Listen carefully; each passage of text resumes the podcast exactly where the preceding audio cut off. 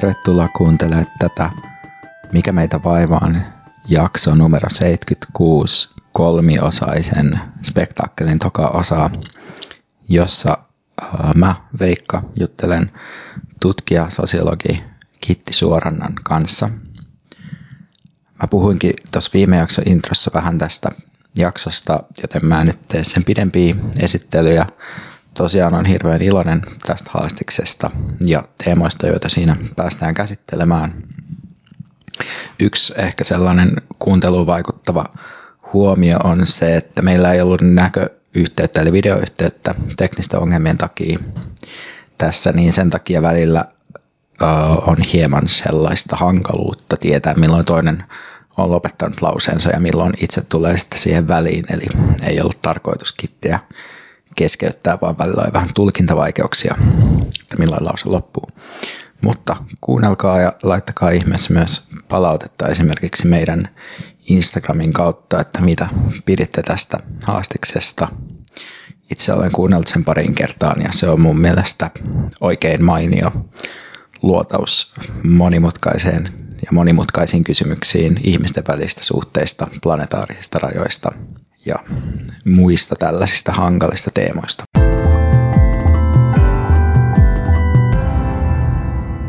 Mut mä ajattelin itse asiassa aloittaa sillä, että mä pyytäisin tai kysyisin sua esittelee itsesi, ja mä tein toisen tämmöisen niin kuin äänityksen tässä, missä mä pyysin Fatima Verfaini, niin että et esittelee itsensä ja sanomaan, että mistä hän haluaisi, että hänet tunnetaan. Niin mä ajattelin, että mä kysyn sulta samaa. Joo, mä oon Kitti Suoranta. Mä oon tutkija, väitöskirjatutkija ja sosiologi Itä-Suomen yliopistosta. Ja mä oon vähän tämmöinen aikuisopiskelija, että mulla on myös pitkä ura takana järjestömaailmassa, Naisten Liitto Unionista ja Kulttuurin mielipidejä ja Tiedelehtien Liitto Kultista, ennen kuin mä menin uudestaan yliopistolle. Mä rakastan neulomista, mutta viime aikoina ei ollut kauheasti ollut aikaa. Mä oon vähän sellainen hullu neuloja. Mistä mä haluaisin, että mut muistetaan? Tai tunnetaan, jos oletetaan sen vielä elossa vähän aikaa. Niin sillä. Siis mä haluaisin ehkä, että mut tunnetaan sellaisesta niin kuin rohkeudesta ja rohkaisusta. Ja mä oon tajunnut, että mulla on nimenomaan siinä asiassa annettavaa ihmisille, että mä kannustan ihmisiä tekemään niin kuin semmoisia valintoja, jotka ei välttämättä ole normimukaisia ja silti elämään, hyvää elämää. Eli niin kuin tietoa, että jos minä, keski-ikäinen äiti ja tutkija, voin tehdä epänormatiivisia ja ehkä vähän hätkähdyttäviä elämänvalintoja, niin kyllä muutkin voi. Ehkä niin kuin siitä haluaisin, että mut tunnetaan.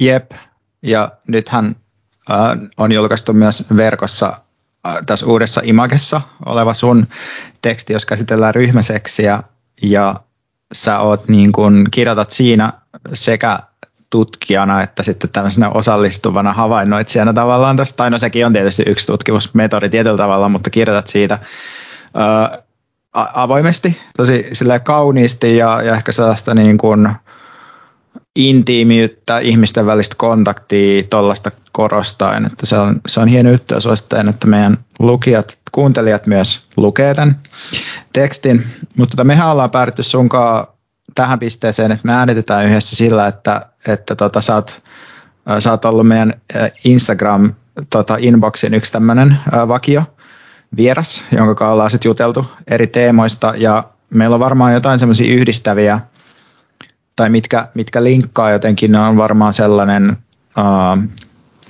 jonkinlainen kokemus ehkä semmoisesta, että ollaan jonkinlaisen ekologisen kriisin partaalla, mihin sä viittaat tässä Imagi-jutussa, mutta sitten ehkä myös tietynlainen muihin ihmisiin, tai niin kuin meidän ympärillä oleviin ihmisiin suhtautumisen joku ajatus, tai jonkinlainen sellainen ehkä muita tai ihmisiä ja ihmisten kohtelua koskeva etiikka, joka kiinnostaa jollain tavalla, ja sitten sillä on niin kuin poliittisia ulottuvuuksia ja sitten myös ehkä epäpoliittisia ulottuvuuksia. Onko tämä susta suunnilleen oikea luonnehdinta? On, joo, ja se kyllä kytkeytyy siihen ryhmäseksiin, koska se kytkeytyy tosi paljon ihmisten väliseen vuorovaikutukseen, joka on tosi erilaista silloin, kun kohdataan fyysisesti kasvokkain. versus silloin, kun kohdataan vaan ja ainoastaan erilaisten tämmöisten some-alustojen välityksellä. Jep, ja sun kanssa me ollaan juteltu myös siitä, että on tällainen, voisi sanoa ehkä tällainen mini-trendi, jossa erilaiset niin kuin, ehkä monisuhteisuudesta kiinnostuneet, erilaisia suhdemuotoja kokeilevat ja sitten myös usein jotenkin psykologiasta kiinnostuneet, ehkä jopa psykologian kautta jollain tavalla jonkun professionaalisen tutkinnon hankkineet ihmiset sitten tekee interventioita sellaiseen niin kuin somekulttuuriin ja tietysti voi olla vaikea sanoa, että millainen vaikutus tällaisilla tileillä on, koska ne kuitenkin toimii siellä niillä samoilla kaupallisilla alustoilla kuin kaikki muukin, mutta se on ollut kuitenkin ehkä sellainen, mikä itse on kiinnostanut viime aikoina tällainen, että okei, että nyt näyttää, että aika monet puhuu jotenkin ihmisten henkilökohtaisista rajoista, ihmisten kohtaamisesta, tällaisesta julkisesta häpeä tai sheimatuksi tulemisesta ja tällaisista teemoista. Niin onko sulla, voisitko sanoa niin, että, tai koet sä, että sulla niinku just tämmöinen niinku oma ehkä joku monisuhteisuus, harrastus tai monisuhteisuusetiikka, että se, vaikuttaako se siihen, että miten sä vaikka luet somea tai vaikuttaako siihen, että miten sä suhtaudut muihin ihmisiin siellä? Mä ehkä katson sitä somea vähän silleen tutkijan näkökulmasta. Mä tein yhden jopa sellaisen konferenssiesitelmän, jossa mä käsittelen just näitä, tai niinku tällaisia erilaisia somevaikuttajia tai somevaikuttamisen muotoja, niinku sellaisia ikään kuin vallankumouksellisia muotoja tai se kunnallista muutosta ajavia muotoja. Yksi selkeä on just tämä, mistä säkin puhuit, eli niin kuin tämmöinen ikään kuin psyko- tai trauma-informoitu lähestymistapa, kuten just Clementine Morgan ja sitten niitä niin kuin semmoisia terapeutteja, ja jotka korostaa niin kuin sellaista psykologista turvallisuuden tunnetta niissä vuorovaikutuksessa ja niissä kohtaamisissa. Mutta siis kyllähän mä niin kuin itsekin, että mulla on niin kuin semmoinen kokonaisnäkökulma ihmiseen ja siihen vuorovaikutukseen, että lähestyn tätä asiaa vähän samasta näkökulmasta kuin ne, mutta en mä tiedä, miten se linkkaa monisuhteisuuteen. Mä en jotenkin nyt osaa ne on niinku jotenkin vähän eri akseleilla. Tai niinku ehkä siis joku tämmöinen niinku konsensuaalisuus tai sellainen niinku semmoinen intentionaalisuus ja rajoista puhuminen ja sellainen niinku että asiat tehdään konsensuaalisesti ja kaikista ja niin kuin kysytään, että voiko tehdä näin. Sellainen niin kuin informoitu, mikä se on consent, niin kuin et tietyllä lailla, että se mikä pätee tällaisella, pätee myös niin kuin siellä aktivismiskenessä tai siellä niin kuin maailman muuttamiskenessä. Että ei mennä niin kuin rikkomaan toisten rajoja tai ylitetä niitä. Ja ikään kuin, että mikä oikeuttaa ihmisen sellaiseen niinku niinku hirveäseen somevyörytykseen tai sellaiseen niinku tosi semmoiseen niinku vihreässä, jos ei se me tai niinku että minkä takia siellä somessa pitää olla erilaiset säännöt kuin niinku kasvokkaisessa vuorovaikutuksessa, että aika harva tehtaa mennä naamakkain huutamaan toiselle jotain. Mut tosiaan, eli jos tuosta mitä sä äsken sanoit, niin mä ehkä sitten tulkitsisin niin, että se tietynlainen ihmissuhteita koskeva yleisempi etiikka on niin kuin se niin kuin, tavallaan kattokonteksti, johon sitten niin kuin, jonka kautta noita eri asioita voi katsoa, että tavallaan semmoinen niin kuin konsensuaalisuuden ja ihmisen omien rajojen ja tällaisen kunnioittaminen, niin se on ikään kuin se yleisempi kehys ja sitten sen kautta voi lähestyä sitten esimerkiksi vaikka tätä just niin kuin tämmöistä suhdeetiikkaa tai sitten ihmisten välisiä kohtaamisia vaikka sitten netissä tai jotenkin näin. Siis joo, kyllä. Tämä on hyvä, kun sä puhut tästä, koska mä en ole ajatellut jotenkin mun toimintaa tai niin kuin ylipäänsä, että mun työ ei ole nyt niin kuin sellaista, että mä en ajattele aktiivisesti etiikkaa. Niin kuin, se ei ole niin kuin se. Mä teen sillä empiiristä tutkimusta ja kuljen niin kuin vähän sellaisista historiallisista. Ja niin kuin, että mä en ole niin kuin ajatellut näitä asioita vähän aikaan silleen etiikan käsitteen kautta, ja tämä onkin niin kuin ihan silleen kiinnostavaa. Joo, ja etiikan käsitteeseen tietysti liittyy myös paljon kaikenlaista painolastia, että itse kun mä käytän sitä, niin ehkä viittaan sillä sellaiseen, ei niinkään sellaiseen, että asetetaan universaalit moraalisäännöt, vaan enemmän sellaiseen käytännölliseen tilanteessa tietynlaiseen niin kuin muut ihmiset huomioivaan ja harkittuun oman tilanteeseen liittyvään toimintaan. Et ehkä sekin on hyvä sillä lailla tarkentaa, että etiikan ei musta tarvitse tarkoittaa sitä, että meillä on joku sääntökirja, vaan enemmän ehkä just sellaista harkintaa ja eri ihmisten ominaisuuksia ja voimien niin kuin kasvattamista ja sellaista. Joo, ja sitten jos mä ajattelen mun elämäntilannetta, mulla on siis 3 lasta ja mä elän yhden vanhemman perheessä niiden kanssa. Toki ne ei ole koko ajan kaikki mulla. Mutta niin kuin se, että etiikka on ikään kuin ylellisyys niissä arkipäivän hetkissä, joita mun elämä on täynnä. Että kun on niin kuin kaaosta ja säätämistä ja sellaista. Ja tietysti niin kuin vanhemmuudessa on tosi paljon sellaisia tilanteita, että reagoidaan silleen tulee sellaisia niin kuin selkäydinreaktioita.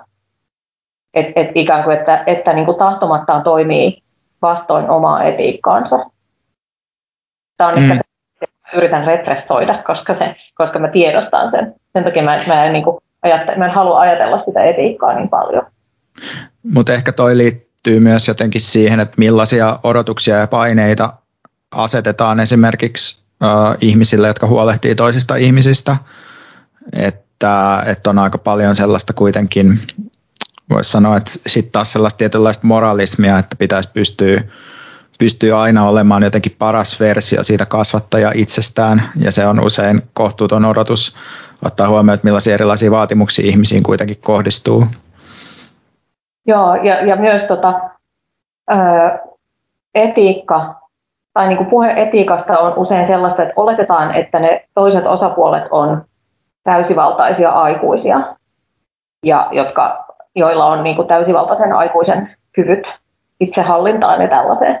Sitten kun ne on lapsia tai teinejä, joiden kyvyt on kehittymässä, niin, niin kuin ne tilanteet on vaan todella erilaisia kuin mitä ikinä tulee mistään sellaiset niin kuin aikuisten välisessä kanssakäymisessä eteen. Normaalit aikuisten kommunikaatiosäännöt ei päde. Toi on musta tosi tärkeä pointti, ja tuossa ehkä tullaan myös siihen, että mistä vaikka sellaista analyyttistä etiikkaa on usein, tai analyyttistä filosofiaa on usein kritisoitu, että siinä on aina joku sellainen esimerkki, missä joku kontemploi nojatuolista sitä, että pitäisikö pelastusveneeseen ottaa toi vai toi tyyppi. Ja usein tilanteet on enemmän sellaisia, että sä oot ruumiillisesti jotenkin yhteen kietoutunut monien eri ihmisten kanssa, ja elämät leikkaa yhteen, ja sitten jokainen tilanne on sellainen hyvin intensiivinen, siinä on monia tekijöitä, ja päätöksiä tehdään selkäydin tuntumalla hyvin nopeasti, että se on varmaan aika oleellinen juttu myös tuossa. Kyllä, ja mä oon siis joskus muinoin alun perin opiskellut filosofiaa, nimenomaan käytännöllistä filosofiaa, eli niin kuin yhteiskuntafilosofiaa ja etiikkaa, ja kunnes mä sitten vaihdoin mutkien kautta sosiologiaa, ja niin kuin näiden kahden oppiaineen ero on just siinä, että sosiologiassa on vaikea tehdä nojatuolitutkimusta.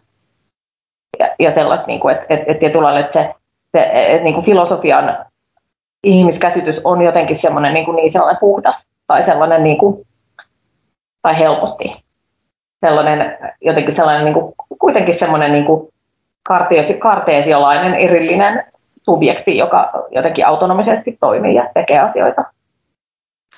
Toi on musta hyvä muotoilu, ja tavallaan mun mielestä monet niin kuin tällaiset poliittiset liikkeet, jotka liittyy esimerkiksi vaikka just vammaisuuteen tai ehkä myös jollain tavalla niin kuin hoivasuhteisia tällaisia, niin mun mielestä niissä just on oleellista jotenkin kyseenalaistaa sitä ideaalia ihmisestä sellaisena, että se on ensinnäkin kaikkeen pystyvää ja toiseksi se on jotenkin irrallinen suhteessa muihin ihmisiin, että se ikään kuin se olisi jotenkin normaalia tai että se olisi toivottavaa, että ihminen pystyttäisiin irrottaa kaikista sen sosiaalisista suhteista sellaiseksi erilliseksi niin kuin alukseksi tai säiliöksi, joka sitten voi muodostaa jonkun objektiivisen suhteen ympäristönsä. Tästä myös päästään siihen traumainformoituun aktivismiin tai semmoiseen niin kuin psykoinformoituun aktivismiin, joka mun mielestä kytkeytyy sellaiseen interpersoonalliseen neuropsykologiaan tai sellaiseen, niin kuin, sellaiseen teoreettiseen ja oikeastaan niin kuin myös empiiriseen malliin ihmisestä, joka oikeasti osoittaa niin kuin semmoisella konkreettisesti niin kuin fysikaalisella solutasolla sen, miten ihmiset ei ole toisista erillisiä, vaan täysin yhteen kietoutuneita toisiin ihmisiin. Että ihmisten hermojärjestelmät mukautuu toisten ihmisten tunnetiloihin.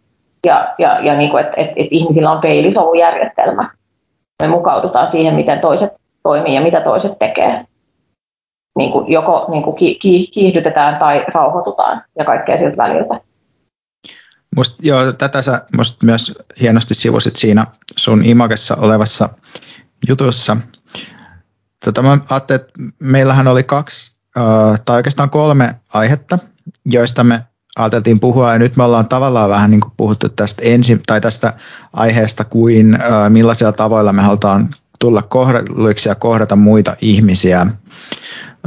Mutta sitten mä ajattelin, että me voitaisiin seuraavaksi puhua teemasta, jota sä ehdotit, että sua kiinnostaisi, joka on siis 60-lukulaisuus ja 60-lukulaisuuden linkit ehkä nykyhetkeen ja jotenkin kulttuurikapina ja seksikapina ja tällaiset teemat. Niin millaisia ajatuksia sulla on tästä aiheesta? Joo, siis 60-luku linkkaa nyt ihan tosi suoraan mun tutkimusaiheeseen. Mä teen nyt sellaista artikkelia intiimielämää ja seksuaalisuutta koskevien normien ja tällaisten niin kuin kulttuurisen ja makrotason säätelyn muutoksesta Suomessa 60-luvulta tähän hetkeen. Ja se 60-luku on tosi kiinnostava, koska kaikki niin kuin se maailma, jossa me eletään, niin se on nimenomaan sen 60-luvun puolivälin murroksen jälkeinen maailma. Se maailma, johon ne silloiset suuret ikäluokat ja niiden tämmöinen eliitti lähti tekemään sitä sellaista tasa-arvomurrosta, niin se oli ikään kuin tästä nykyhetken vinkkelistä ihan todella brutaali, niin kuin nimenomaan seksiin ja intiimisuhteisiin liittyvissä asioista. Se on sellainen asia, mikä helposti unohtuu, kun me ajatellaan, että siitä ei nyt ole kuitenkaan kuin vähän yli 50 vuotta tai vajaa 60 vuotta. Että se on tietyllä lailla ihmisten muistissa vielä. Mutta se maailma, jossa nämä suuret ikäluokat kasvoi aikuisiksi Suomesta, niin se oli nopeasti modernisoitunut, että oli käynnissä sellaisia taloudellisia yhteiskuntarakennetta koskevia muutoksia, kaupungistumista ja tällaista teollistumista ja tällaista. Mutta sitten se kulttuurinen ilmapiiri oli sellainen, ja tulee todella vanhoillinen, siis sellainen 30-lukulainen, sellainen kotiuskonto ja isänmaa, semmoinen porvarillinen konservatiivinen hegemonia, joka nimenomaan näkyy siinä yksityiselämän säätelyssä. Ja sukupuolimoraali, tai siis silloin puhuttiin sukupuolimoraalista, eli siis seksuaalimoraali oli semmoinen peräisin 1800-luvun sellaiset vähän puritanistisesta, absoluuttisesta sukupuolimoraalista, eli seksi oli siis sallittua vain avioliitosta. Ja tämä oli se yleinen,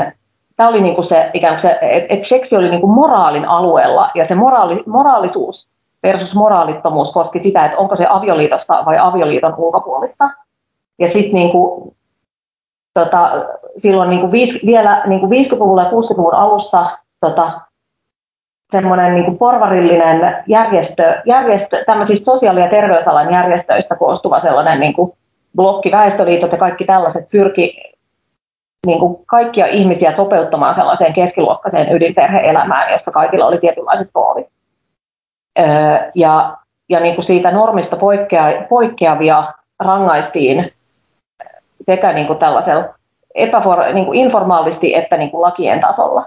Eli siis poikkeamat oli siis häpeällisiä ja rikollisia. Eli esimerkiksi avioliiton ulkopuoliset äidit piti hävetä, homoseksuaalisuus oli rikoslaissa kiellettyä ja siitä sai tuomioita.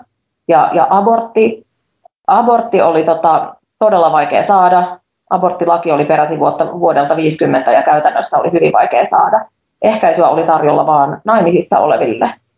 Eli tietyllä koko maailma tähtäsi sellaiseen ikään kuin sen normin ulkopuolisen seksin kieltämiseen. Ja oli kaikki tällaisia, oli tämmöistä irtolaislainsäädäntöä, eli tämmöiset yleistä päädyllisyyttä ja sukupuolikuria rikkovat ihmiset saatettiin ilman oikeudenkäyntiä määrätä tämmöisiin työlaitoksiin. Ja oli kaikki näitä niin kuin epäsivellisten julkaisujen ehkäisemistä koskevia lakeja tai tämmöinen laki, eli siis, joka siis sai aikaan sen, että kaunokirjallisuuden kustantajat saattoi joutua oikeuteen ja sitten tuomittiin sakkoihin ja ne painokset takavarikoitiin. Esimerkiksi Henry Millerin Kravun kääntöpiiri. Se oli niinku oikeasti sellainen todella brutaali, varsinkin niinku naisten näkökulmasta brutaali, että naisten ruumiit ei ollut niiden omia. Ja koko se lainsäädäntö niinku seksuaalisuutta ja ihmisten elämää koskeva lainsäädäntö, sen johtotähti ei ollut sille yksilön oikeudet, vaan niin kuin kansakunnan ja väestön kasvattaminen ja tällainen niin kuin kollektiivinen näkökulma.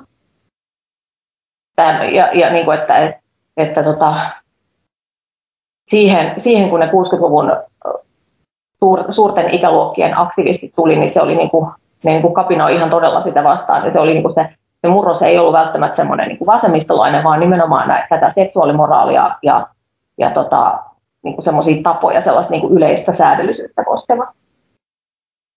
Ja sä sanoit mulle jossain, että sä samastut 60-lukulaisiin jopa enemmän kuin nykyisiin, tommosiin parikymppisiin, niin mikä siinä on taustalla? Mikä siinä 60-lukulaisten kapinassa on sellaista? No se just liittyy siis siihen, että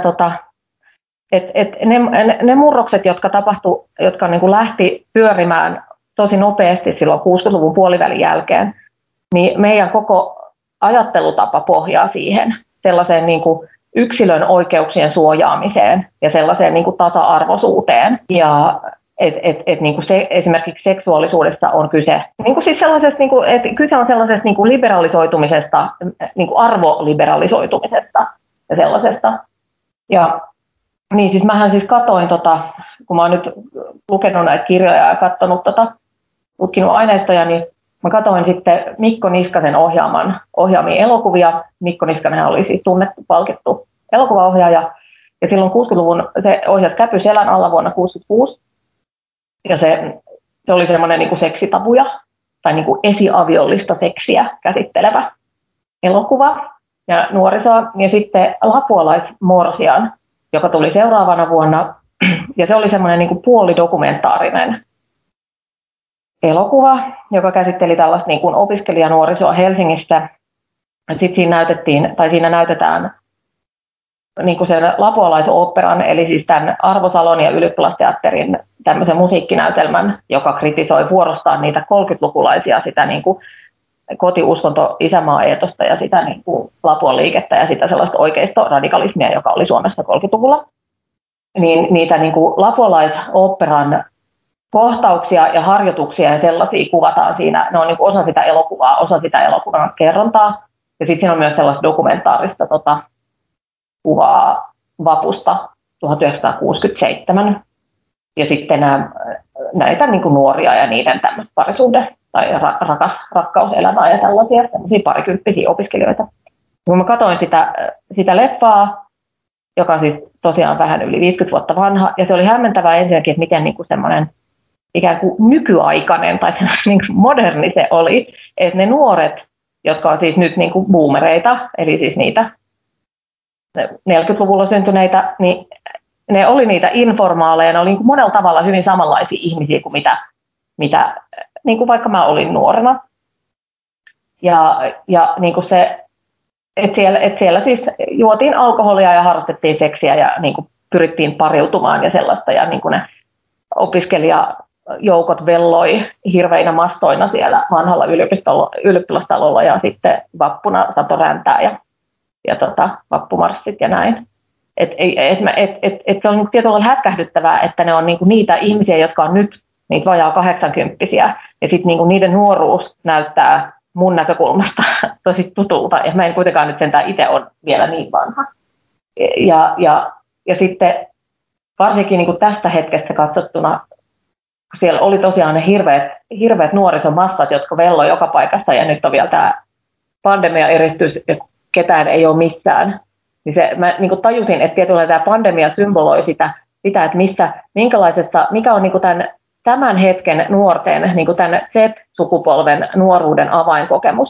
Että jos se niillä niin kuin boomereilla tai suurilla ikäluokilla oli se niin kuin ikäluokkien suuruus ja sitten semmoinen niin kuin ikäluokan vapautumiskapina niin kuin sitä sellaista tosi vanhoillista yhteiskunnallista ilmapiiriä vastaan ja semmoinen niin kuin yleinen vasemmistolainen aalto, vuonna 1966 oli myös vasemmiston vaalivoitto, niin tämän niin kuin nykyhetken nuorison sukupolvi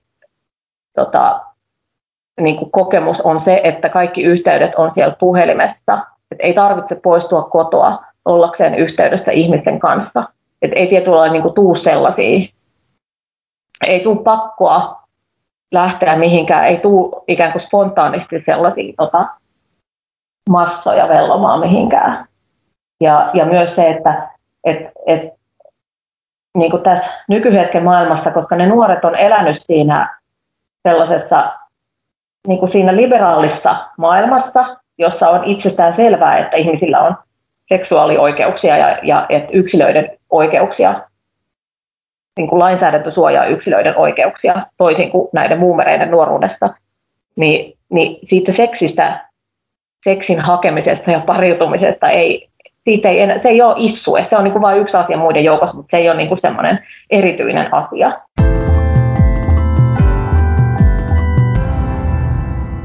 Joo, toi on musta tosi mielenkiintoista ja varmaan siis osa syy tässä on myös se, että 60-lukulaiset oli silloin, se oli niin kuin tosiaan määrällisesti tosi iso ikäluokka, tai nämä niin kuin 60-luvun nuoret siis ympäri Eurooppaa, että sitä on selitetty myös näitä mahdollisuuksia tehdä tällaisia isoja yhteiskunnallisia muutoksia myös ihan sillä absoluuttisella määrällä, mikä niitä ihmisiä oli, mutta sitten toi, mitä tulee tuohon seksuaalisuuteen, niin se on musta sillä kiinnostava kysymys, että nykyään just puhutaan siitä, että seksin harrastaminen toisen ihmisen kanssa vähenee ihan globaalisti ja sille on niin kuin monia erilaisia yrityksiä selittää sitä ja tavallaan varmaan osa sitä on tosiaan se, että kun seksiin ei kohdistu repressiota, niin silloin se tavallaan myös ehkä menettää jonkun sellaisen erityisen asemansa, mutta sitten sille on esitetty myös niin kuin sellaisiakin teorioita, että se seksin väheneminen on yhteydessä jotenkin ihmisten elämien muuttumiseen, ehkä sellaisiin niin kuin psyykkisiin ongelmiin ihmisten välisten suhteiden tietynlaiseen niin kuin viilenemiseen. Ja mä en tiedä, ehkä me voidaan tässä samalla kulkea vähän kohti tätä, kun mä ajattelin puhua tällaisesta kirjasta, jonka mä luin kuin Peak Libido, joka on tällaisen New Schoolin proffan Dominic Petmanin kirja, jossa esitetään, että siinä käsitellään siis libidoa tällaisena yleisenä elinvoimana, inhimillisenä voimana, joka on yhteydessä ympäristöön, eli katsotaan, että halu on tämmöisen laajemman ekologisen järjestelmän emergentti ominaisuus. Ja niinpä kysymys halusta on aina jollain tavalla myös kysymys ekologiasta. Niin näet sä jotenkin tällaisen ympäristötuhon ja tällaisen ikään kuin ihmiskunnan eksistentiaalisen tämmöisen doomsday-kellon, niin näet sä sen yhteyttä jotenkin tähän niin kuin ehkä seksin vähenemiseen? Mä just mietin kun sä mainitsit sen kirjan aikaisemmin. Ja mun tuli mieleen, että minkä alan tutkija se on. Tässä on niin kuin jotain nyt sellaista mun näkökulmasta. Tämä on niin kuin vähän yksinkertaistava selitys monimutkaiselle ilmiölle. Se on niin kuin New Humanities and Media. Että se tyyppi, se kirjoittaa niin kuin sellaisia, ehkä mä sanoisin, että se on lähinnä niin kuin filosofiaa, sellaista niin kuin kirjallisuusanalyysiä ja sellaista, niin kuin, että se tutkii jotenkin erilaista niin kuin ilmiöiden ja käsitteiden välisiä yhteyksiä. Että se ei ehkä yritä niinkään antaa jotenkin väestötason selitystä pelkästään sille, että miksi seksi vähenee, vaan se yrittää enemmän jotenkin tutkia sitä, että miten me voitaisiin löytää sellaisia haluamisen tapoja, jotka olisi irti niin kuin näistä meidän nykyisistä toisaalta digitaalisista ympäristöistä ja sitten toisaalta sellaista niin kuin pääomakeskeistä ja pääomavälitteisestä tavallaan sellaisesta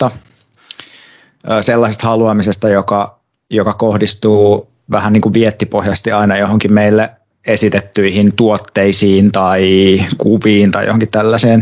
Niin, siis se on niin kuin tietyllä muassa tosi kiinnostava teoria, ja en niin kuin mitenkään kiistä, etteikö sillä olisi olla jotain merkitystä. Mutta mun mielestä kyse on ennen kaikkea sellaisesta niin kuin sosiokulttuurisesta muutoksesta, joka liittyy nimenomaan siihen, miten ihmiset on yhteydessä toisensa kanssa. Ja sitten niin kuin siitä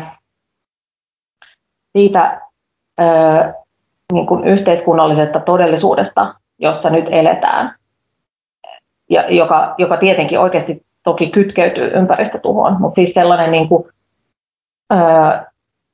yleistynyt prekaarius, sellainen epävarmuuden eetos, joka läpäisee kaiken.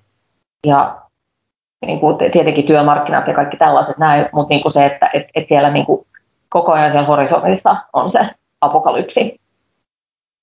Et siinä mielessä varmasti kytkeytyy tuohon, mutta niinku se, että mä en ole nyt varma, että kytkeytyykö se halun väheneminen niinku oikeasti siihen ympäristötuhoon vai siihen, niinku siihen tapaan, miten me ollaan yhteydessä toisten ihmisten kanssa ja ylipäänsä siihen, miten me vietetään arjessa aikaa. Niin ehkä jos mä sanon väliin, niin mun mielestä toi Petman niinku sen näkökulma on se, että halu ei sinänsä vähene, vaan enemmän, että halu kanavoituu enemmän sellaisiin asioihin, mihin se nykyinen immateriaalinen kapitalismi tavallaan sitä kanavoi. Eli että ihmiset ei ole niinkään suhteissa toisiinsa, vaan niin ihmisten väliset suhteet on eri tavoin välittyneitä esimerkiksi someen tai tällaisten kautta. Et sikäli mä luulen, että se on aika lähellä mitä sä kuvailet tuossa just. Siis joo, niin toi on nyt jotenkin jo selkiyttää tätä, koska siis se mitä mä ajattelin on siis se, että niin kuin verrattuna vaikkapa 20 vuoden takaiseen aikaan, niin ihmiset ihan siis konkreettisesti tällaisen ajankäyttötutkimusten mukaan siis viettää vähemmän aikaa ystävien ja sukulaisten kanssa nyt kuin silloin 20 vuotta sitten. Ja tietenkin se ilmeinen syy tähän on internet ja erityisesti some ja niin kuin puhelimet ja kaikki alustat. Et niin kuin siis nimenomaan se, mistä mä puhuin niiden nuorten kohdalla, että ei tarvitse lähteä minnekään ollakseen yhteydessä ihmisten kanssa. Et ei niinku tule niitä kohtia, jolloin niinku ollaan fyysisesti läsnä ja näin. Ja sitten niinku toisaalta myös se, että niinku nyt on niin paljon kaikkea tekemistä tai niinku semmoista viihdyttävää, että seksi ei niinku nouse yli siitä verrattuna johonkin, niinku, vaikka siihen kun mä olin teini, niinku ankea 90-luku. Oli pakko lähteä jonnekin entisen pankin konttoriin tehtyyn baariin, jotta saattoi niin kuin jotenkin pitää hauskaa. Niin kuin, että semmoinen ankeus, että, niin kuin, että niin kuin tämän hetken ihmisillä, tai niin kuin meillä länsimaisilla, joilla on kaikki vehkeet ja näin, niin meillä ei ole ikinä tylsää. Meillä on aina se, että me voidaan aina katsoa. Ikinä ei lopu katsottava kesken niin kuin mistään. Joo, niinpä. Niin, ja sitten siis myös siis se, että tutkimusten mukaan, että semmoinen niin kuin partneriseksi on vähentynyt, mutta sooloseksi on lisääntynyt. Eli voi myös miettiä, että onko se niin kuin, että heijasteleeko tämä niin kuin puhe siitä, että seksi on vähentynyt, niin liittyykö se myös vaan siihen, että meidän käsitys, niin kuin ikään kuin tutkijoiden käsitys seksistä on vanhentunut. Niin musta tuosta voi vetää tavallaan kaksi erityyppistä johtopäätöstä tuosta, niin jos puhutaan vaikka siitä, että sooloseksi lisääntyy.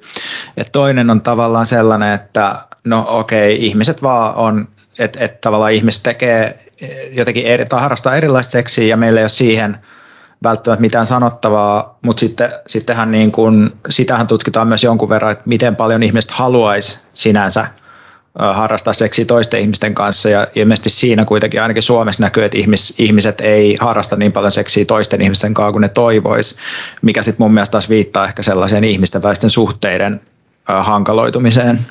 Siis joo, ehdottomasti. Joo, ja siis se pandemia ja tämä kaikki eristys, niin tämähän niin kuin katalysoi sitä, nimenomaan niitä kehityskulkuja, jotka on ollut näkyvissä jo aikaisemmin, ja niin kuin tuo ne niin kuin silleen oikein voimistuneina Samille.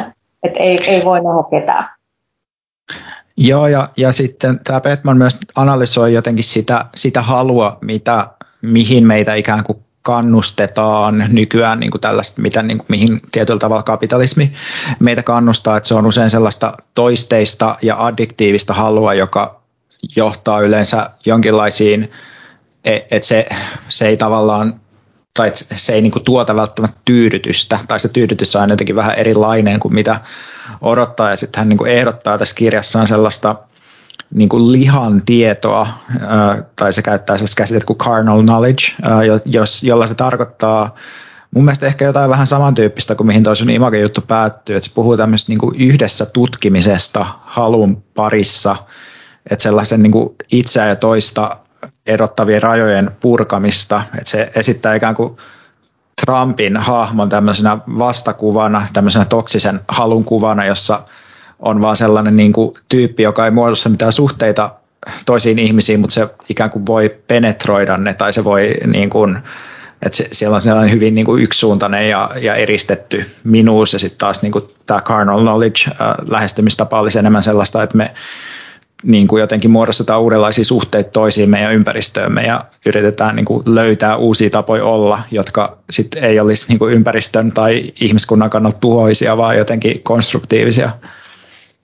Okei, no toihan kuulostaa jo tosi kiinnostavalta ja hyvältä.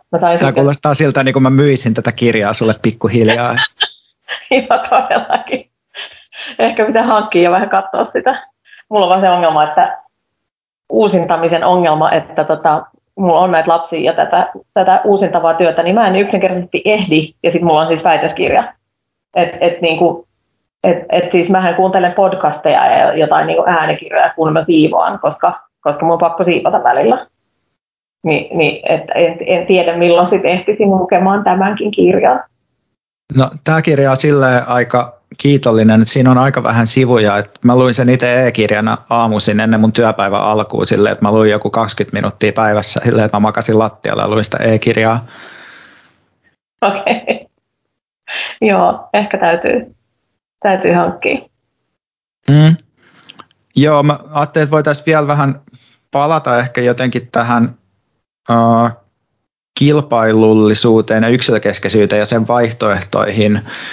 Niin kun sä tavallaan siinä Image-jutussa siinä lopussa esität sellaisen ehkä vähän niin kuin utooppisen pienen ikkunan siihen, että voitaisiko me löytää seksuaalisten tai ihmisten välisten suhteiden kokeilujen kautta jonkinlaista uutta tapaa olla maailmassa, niin haluatko puhua siitä jotakin, että mitä se sulle voisi esimerkiksi tarkoittaa? Joo, siis mun mielestä se liittyy just tähän että niinku, et meidän pitää löytää jotenkin sellaisesta niinku kapitalistisesta kulutuksesta irrallisia tapoja jotenkin elää sille tyydyttävää ja sellaista niinku semmoista niinku hyvältä tuntuvaa, pleasurable. On semmoinen kuin Adrienne Marie Brown, joka on kirjoittanut semmoisen kirjan kuin Pleasure Activism. Ja tämä mun mielestä kytkeytyy siihen, että mitkä voisi olla tapoja, jolla me voitaisiin lisätä sellaista niin Adrienne Marie Brownin Pleasure Activism, jonka pointti on se, että meidän pitäisi niin kuin miettiä, millä tavoin me voidaan lisätä sellaisen nautinnon ja hyvän olon niin kuin osuutta maailmassa ja ihmisten elämässä. Ja se Adrienne Marie Brown on lukenut mustia feministejä ja se niin kuin pohjaa siihen sellaiseen sellaiseen niin kuin amerikkalaiseen perinteeseen, mutta mun mielestä nämä niin kuin kytkeytyy yhteen, että meidän pitää löytää sellaisia tapoja, jotka on täysin irrallisia kapitalistisesta kulutuksesta ja siitä koko tästä järjestelmästä. Ainoa tapa, miten me selvitään tästä apokalypsista, on se, että niin kuin järjestelmä muuttuu, niin silloin niin kuin ne ihmissuhteet ja tietynlainen se niin kuin seksuaalinen ja muu nautinto ei voi olla sen kapitalistisen järjestelmän tuottamaa tai niin kuin sen, ikään kuin sen kapitalistisen järjestelmän muotoihin sopeutunutta. Sen pitää olla niin kuin, ikään kuin sieltä uudesta maailmasta. Toi on musta tosi hieno muotoilu. Okei, kiitos. Niin, siis et seksihän on tietyllä niin kuin ilmeisesti, tai niin kuin hyvin ilmeisellä tavalla sellainen, joka ei vaadi tavaroiden kuluttamista, tai niin kuin tietyllä niin kuin mitään muuta kuin ihmisiä, eikä välttämättä edes niitäkään. Mutta siitä että siinä on niin kuin oikeasti toisten ihmisten ruumiit siinä läsnä, niin siitä tulee siihen vielä sellaista niin kuin erityinen semmoinen oksitosiiniluuppi, sellainen erityinen hyvän olon tunne, joka tulee siitä nimenomaan siitä niin kuin ihmisten lajityypillisestä tai niin kuin ehkä jopa nisäkkäiden lajityypillisestä tavasta sopeutua toisten fyysisen läsnäoloon ja rauhoittua ja saada hyvää oloa siitä, sellainen niin kuin yhteissäätely.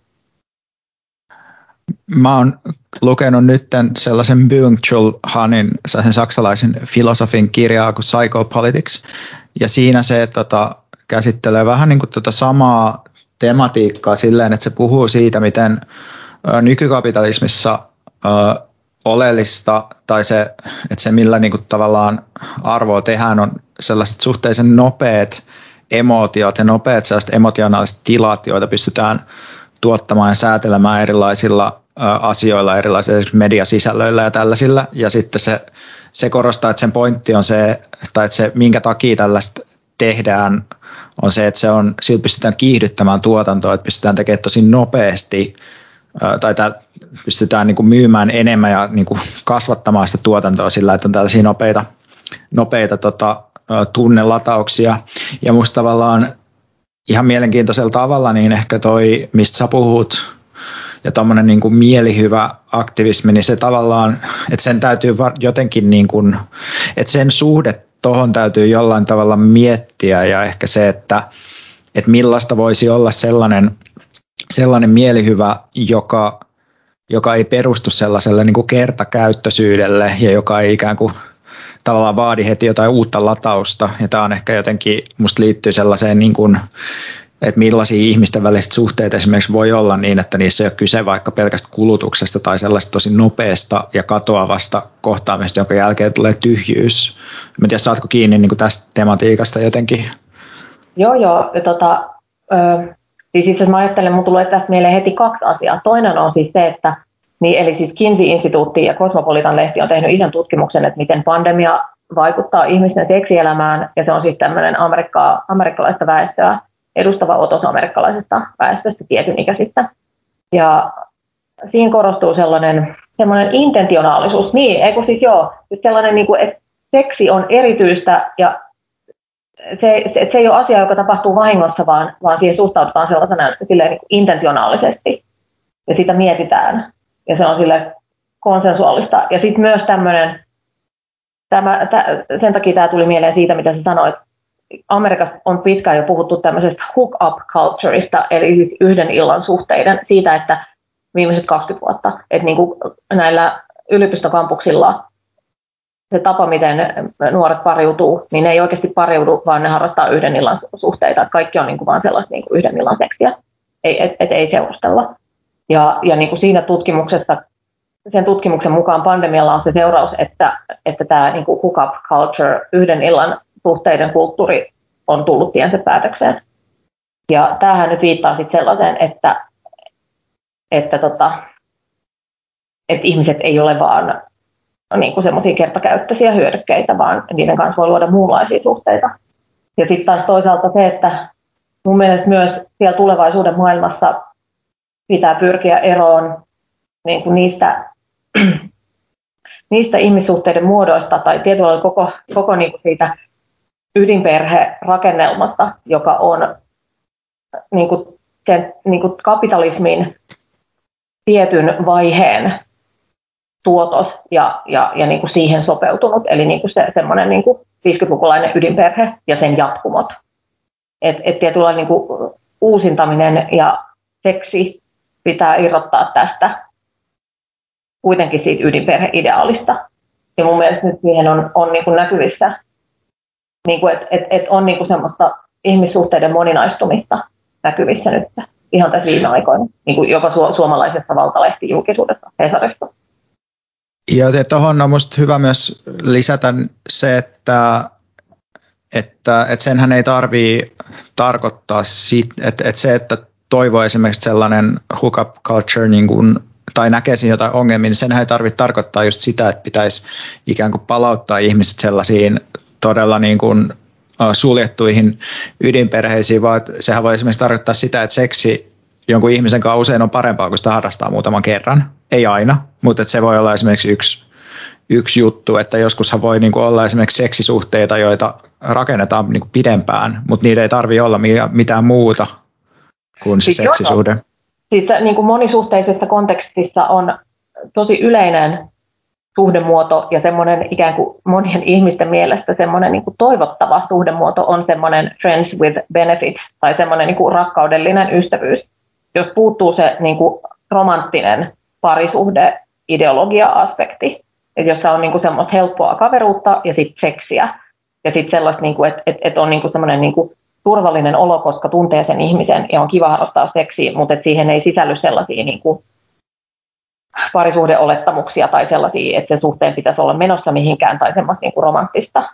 Tai että vaikka siihen sisältyisikin jotain niin kuin sellaisia romanttisia tunteita, niin niistä romanttisista tunteista ei seuraa mitään niin kuin parisuhdeportaiden askelmia tai sellaista niin kuin parisuuden liukuporrasmeininkiä, että sen pitäisi niin kuin, että sen seuraus olisi automaattisesti joku semmoinen niin kuin normaali seurustelusuhdekaava. Kun sä sanoit tämän haastattelun tai keskustelun alussa, että sä toivoisit, että ihmiset tietäisivät sut sellaisesta tietynlaista rohkaisusta, niin miten sä rohkaisisit ihmisiä nyt, jos puhutaan esimerkiksi seksiä ja seksiin liittyvissä asioissa, millaisia asioita sä haluaisit välittää ihmisille, vaikka nyt liittyen sitten sun omiin kokemuksiin tai toisaalta johonkin, mitä olet tutkimuksessa ajatellut? Seksi on vain seksiä. Siihen ei tarvitse ladata sellaisia ikään kuin sellaisia niin kuin pitkiä kulttuurisia painolasteja. Se voi ajatella vain sellaisena niin kuin nautintona tai niin kuin kokemuksena tai jotenkin semmoisena asiana. Ja niin kuin, että seksin moraalisuus tulee siitä, että se on konsensuaalista. Se on yhteisesti sovittu, että mikä on ok. Eikä se ei niin kuin liity mihinkään muuhun. Se konsensuaalisuus, että tietynlaisena niin kuin moralistinen tai niin kuin, että vaikka me eletään siellä 60-luvun murroksen jälkeisessä maailmassa, niin kuitenkin on sellaisia niin kuin moralistisia, varsinkin niin kuin naisiin liittyen sellaisia moralistisia ajatuksia seksistä ja naisten halusta ja sellaisesta. Mitäs muuta? No tietenkin, että kannattaa puhua kaikista asioista, seksiin liittyvistä asioista ja kannattaa välttää sellaisia niin kuin ihan siis konkretian tasolla, niin kuin siellä seksin harrastamisen tasolla, varsinkin jos on heteromuotoista seksiä, niin helposti tulee sellaisia kulttuurisia käsikirjoituksia siitä, että miten sen seksin kuuluu mennä. Ja niin kuin, että se usein on sitä sitten, että on esileikki ja sitten on hands-free-yhdyntä. Ja sitten niin kuin empiirisistä tutkimuksista me tiedetään, että vaginaaliset ihmiset esimerkiksi niin kuin vain äärimmäisen pieni murto-osa saa orgasmin sellaisessa pelkässä niin kuin vaginapenetraatiossa. Niin kuin semmoisessa hands-free-seksissä. Niin tietyllä niin kuin tällaisten käsikirjoitusten rikkominen. Ja niin kuin se, mutta tämähän on niin kuin semmoinen, että tälleenhän seksiä kuvataan esimerkiksi niin kuin kulttuurituotteista ja niin kuin jostain lesboista, heteroseksiä. Että niin kuin päästäminen irti niistä